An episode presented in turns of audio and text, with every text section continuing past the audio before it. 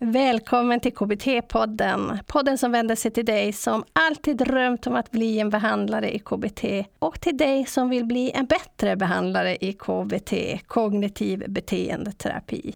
Nu är det slut på osäkerhet och självtvivel. Här kan du lära dig mer om KBT, öka din kompetens och känna dig tryggare i ditt behandlingsarbete. Kom och bli en bättre behandlare tillsammans med mig. Jag heter Lena Olsson Lalor och vill gärna bli en bättre behandlare tillsammans med dig. Välkommen!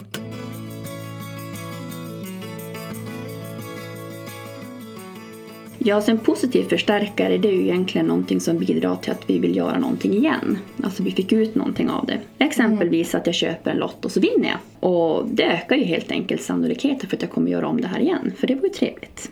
Så då har vi återigen där SBK. Vi har en stimuli eller en situation, att man går till tobaksaffären och jag köper den här lotten och att jag vinner och det innebär ju att jag kommer att köpa den igen. Och du nämnde något med intermittent förstärkning. Mm. Det är ju en väldigt stark variant på, på inlärning och det innebär ju att någonting händer, inte hela tiden, men någon gång då och då, exempelvis som att köpa en lott, gör att vi fortsätter för att vi vet ju aldrig när vinsten kan komma. Yes. Och vi vet aldrig, eller belöningen eller vad det kan vara, det kan ju vara annat än vinster. Men, men kanske framförallt när man pratar om ett spelberoende. Den sitter väldigt starkt och det är ju för att det är det här slumpmässiga, vi ger aldrig upp. Mm det kan komma och hjärnan feltolkar där också. Tänker mm. att ja, men nu har jag suttit här två timmar så nu borde det ju rimligtvis vara min tur. Mm. Men det är ju tyvärr inte så för slumpen är ju fortfarande slumpen varje gång mm. jag trycker på blackjack eller jag köper en lott mm. eller, eller så. Så det är en väldigt stark bindning eller inlärning. Mm. Så då har vi en förstärkare där som är positiv. Mm. Men hur är det då när det fortfarande gör det mer sannolikt att jag gör ett beteende? Det är negativ förstärkning. Mm. Om jag har negativ förstärkning då innebär det i stort sett att om jag slipper någonting så gör jag det. Det innebär till exempel att om jag har ångest och tar en benzo så slipper jag min ångest. Mm. Det förstärker genom att jag tar bort någonting. Jag tar bort min ångest och därför mår jag bra och det mm. gör att det förstärker. Så mm. negativ tar bort någonting men ökar fortfarande sannolikheten för att jag gör det igen. Mm. För att det fungerar så bra. Det här är ett klipp från avsnitt 5. Beteendeterapi, klassisk operant inlärning, från teori till praktik. Med mig, Lena Olsson Lalor, legitimerad psykoterapeut, handledare och lärare i psykoterapi KBT och rektor för en grundläggande psykoterapeutisk utbildning i Luleå. Med mig har jag också Mirja Wahlström, beteendevetare och KBT-terapeut. Det här avsnittet svarar på frågorna ja, men vad är ett beteende? Och vad är funktionen av ett beteende? Hur arbetar man med förstärkningsmönster? Vilket fokus ska behandlingen ha?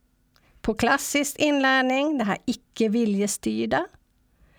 Eller på det operanta sättet, det mer viljestyrda sättet att lära sig?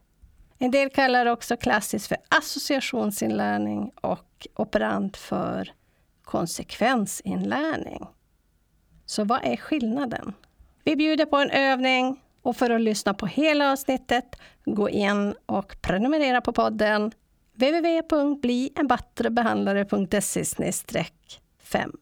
Så om du vill lära dig mer om beteendeterapi, klassisk och operant inlärning, från teori till praktik, gå då in och prenumerera på podden bli en bättre behandlare.se 5. Där kan du oavsett om du prenumererar eller inte ta del av vår poddblogg där vi har sammanfattning, hållplatser, boktips och andra länkar som hör till. Där kan du också ladda ner vårt gratismaterial som vänder sig till nybörjare i KBT. Varför man gör som man gör. Gå in och ladda hem på www.blienbattrebehandlare.se 5. Där kan du också prenumerera på vårt nyhetsbrev. Du kan lätt googla på Bli en bättre behandlare så kommer du rätt. Jag och Teknikmillan hoppas på ett snart återhörande. Hej så länge!